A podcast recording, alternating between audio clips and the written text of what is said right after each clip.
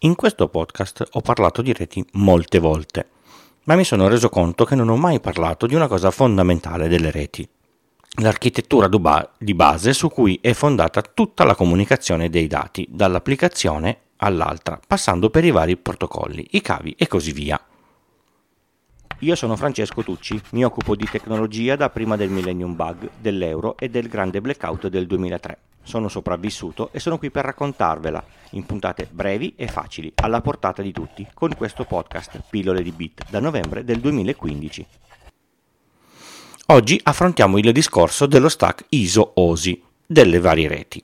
Dalla notte dei tempi tutti gli sviluppatori hanno sempre lavorato con alcuni obiettivi in testa. Il primo è che gli sviluppatori sono pigri per questo motivo suddividono tutti i problemi in qualcosa di semplice e risolvono le cose semplici in modo che non debbano scriverle mai più, in modo che le possano riutilizzare per sempre, così da potersi concentrare su altro. Ora, per tutti gli sviluppatori all'ascolto, lo so che ho generalizzato, ma lasciatemi questa generalizzazione. Adesso immaginate un'applicazione su un computer che deve comunicare via rete con un'altra eh, eh, applicazione su un altro computer. La classica comunicazione client-server. Le richieste devono partire da un'applicazione qualsiasi su un computer che ha un hardware qualsiasi, un sistema operativo qualsiasi, un protocollo di rete qualsiasi, che usa una scheda di rete qualsiasi e un mezzo trasmissivo qualsiasi.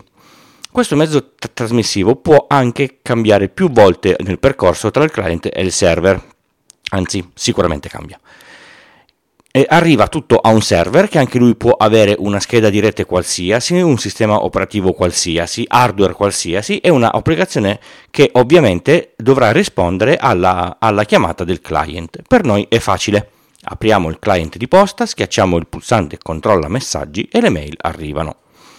La quantità di difficoltà che ci sono in mezzo sono tantissime e noi non le conosciamo. Per affrontarle, chi ha pensato alla struttura della rete ha suddiviso queste difficoltà in sette livelli che parlano tra di loro con delle API standard. Ho parlato delle API nella puntata 132.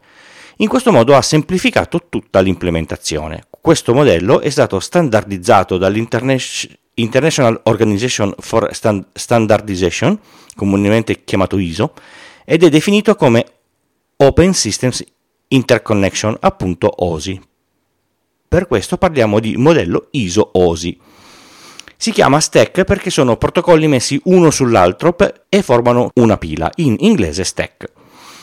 Ogni comunicazione genericamente parte dal livello 7 su una macchina, scende fino al livello 1, esce sul sistema di, di, trasmissione che nel trasporto può anche cambiare, ma lo vedremo dopo, arriva alla macchina di destinazione e dal livello 1 sale fino al livello 7.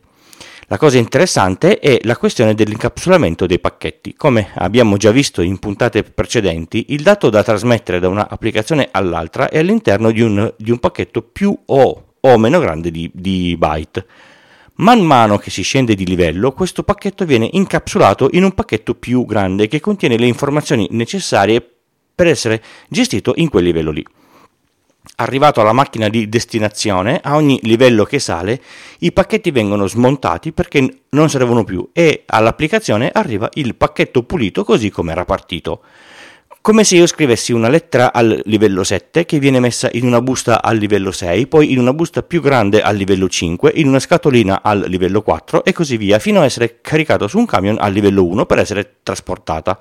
Arrivata a destinazione viene, viene tolto dal camion, poi da tutte le scatole e le varie buste fino ad arrivare al livello 7 che è il solo foglio che era quando era stato scritto.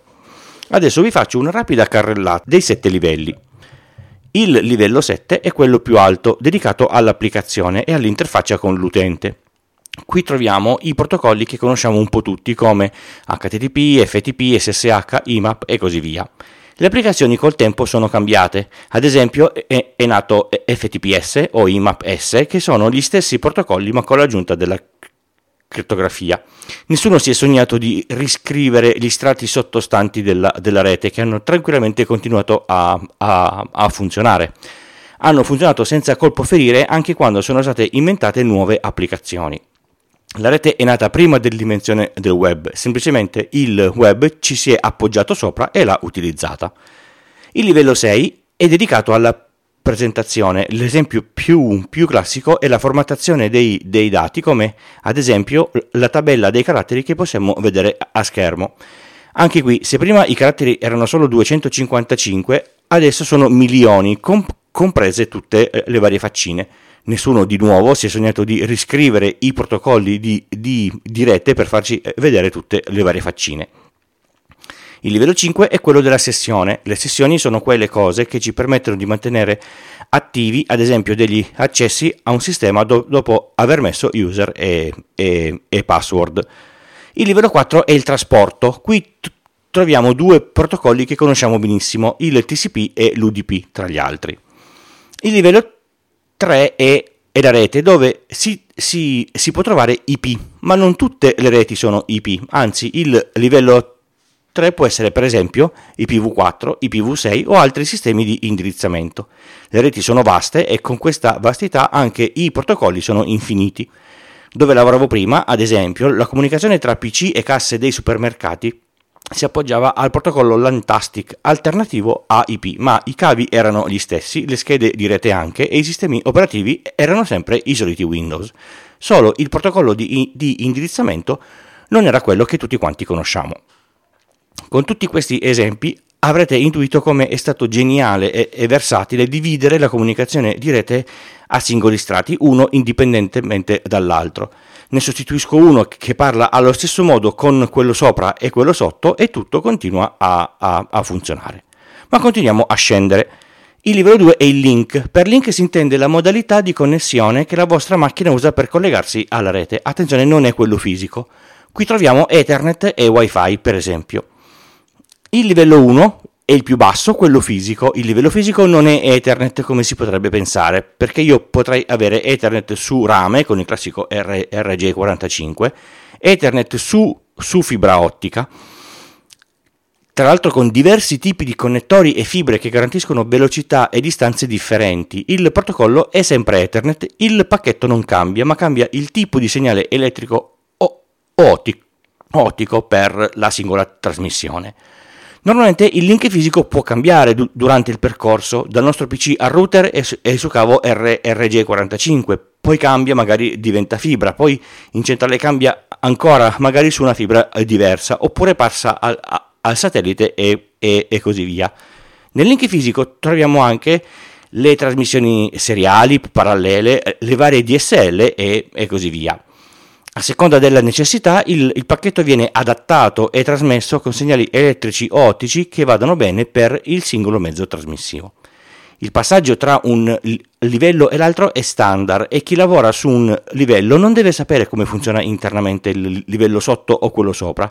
Per questo, se cambia qualcosa all'interno di uno dei, dei livelli, il, il sistema normalmente non si rompe.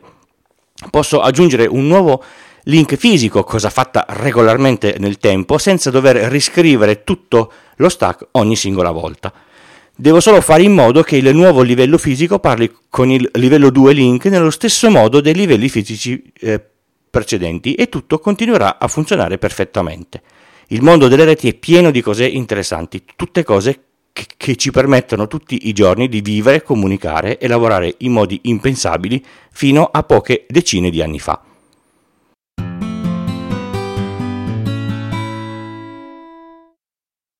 Pillole di Bit è un podcast indipendente interamente scritto, prodotto e realizzato da Francesco Tucci con l'indispensabile supporto dell'hosting Third Eye e il software di montaggio audio Producer di Alex Raccuglia. Lo potete ascoltare da tutte le piattaforme di podcast il lunedì o direttamente sul sito Pillole di Bit col punto prima dell'it.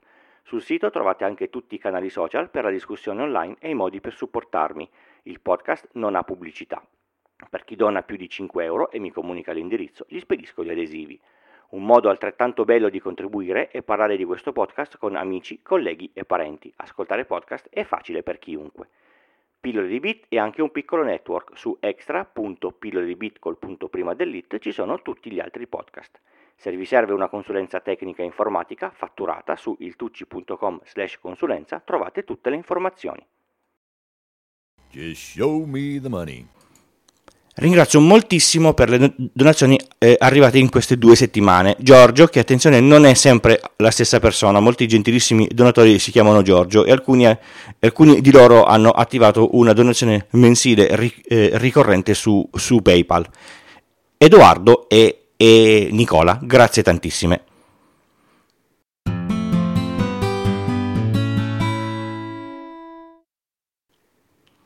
Come eh, avrete notato nei tip che vi ho consigliato nel tempo, mi, mi piace ascoltare e anche vedere i racconti storici sulle questioni di sanità. Vi ho consigliato i podcast sull'HIV, sull'HIV e, e sulla TBC. Oggi vi consiglio un altro podcast indipendente che nessuna grande casa produttrice ha voluto fare, mannaggia a voi. Allora, hanno fatto una campagna di raccolta fondi e hanno raccolto molto più di quello, di quello che si erano prefissati in pochissimo tempo. Quindi si sono messi lì e hanno prodotto e registrato un podcast immensamente bello e con una qualità di gran pregio su uno dei farmaci che hanno fatto la storia in Germania, in Europa e nel mondo, il talidomide. Sono sei puntate, già tutte pubblicate, realizzate con una qualità elevatissima. Davvero vale la pena di andare ad ascoltarle, farsi, farsi venire un po' di brividi, un po' di rabbia e far scendere qualche lacrima. Il link lo trovate sempre nelle note dell'episodio. Prima di chiudere non ve ne andate, ho tre comunicazioni da fare e non sonorante come le volte che trovate un extra nel podcast. Ne avrei un po' in coda, ma oggi non è quel momento, finisce che metterò su una rubrichetta stabile, devo trovarmi però un, un jingle dedicato. Ma sto divagando. Prima comunicazione, ho fatto un piccolo sondaggio per voi ascoltatori, se ne avete voglia sono una decina di, di domande, si compila in tre minuti e mi dà una fotografia di, di, come sta andando questa cosa del podcast. Io vedo solo i numeri e le donazioni, delle quali non smetterò mai di ringraziarvi, ma non ho altri dati, se avete voglia di compilarlo io lo lascio attivo fino alla fine di ottobre 2022, è completamente anonimo, vi chiedo di essere sinceri, grazie. Lo trovate su pillole di bitcoin.prima dell'it slash sondaggio. O comunque eh, il link sta nelle, nelle note del, dell'episodio. Seconda comunicazione, dopo dieci anni e molti dubbi e ripensamenti ho finalmente dato via il vecchio iMac e ho, e, e ho preso il nuovo Mac Studio che vorrei vivesse almeno altri dieci anni. A questo punto ho il nuovo hardware per continuare a registrare il podcast in modo sereno e, e, e tranquillo, soprattutto senza ventola che gira a 8000 giri. Se l'ho potuto prendere è anche grazie alle vostre donazioni che ho messo da parte negli ultimi anni. Non hanno, non hanno coperto tutta la spesa, ma parte di questo Mac e del software che c'è dentro è grazie al, a questi soldi. Quindi grazie, grazie, grazie. Terza e ultima cosa, Sapete che c'è un gruppo Telegram per parlare del podcast, se ancora non vi siete iscritti potete farlo, ma da qualche giorno per limitare gli innumerevoli bot per iscriversi è necessaria la mia approvazione. Approvo tutti, a meno che non siate palesemente bot. Magari da quando chiedete eh, la missione a quando io rispondo passa qualche ora, abbiate solo un pochino di pazienza. Avete ascoltato Pillole di Bit, io sono Francesco e trovate tutte le puntate a partire dalla prima sul feed o in molte delle piattaforme di diffusione podcast, quasi tutti il lunedì mattina presto. Tutte le note dell'episodio le trovate su pillole di bit col punto prima dell'it slash podcast slash 240. Vi aspetto per la prossima puntata. Ciao!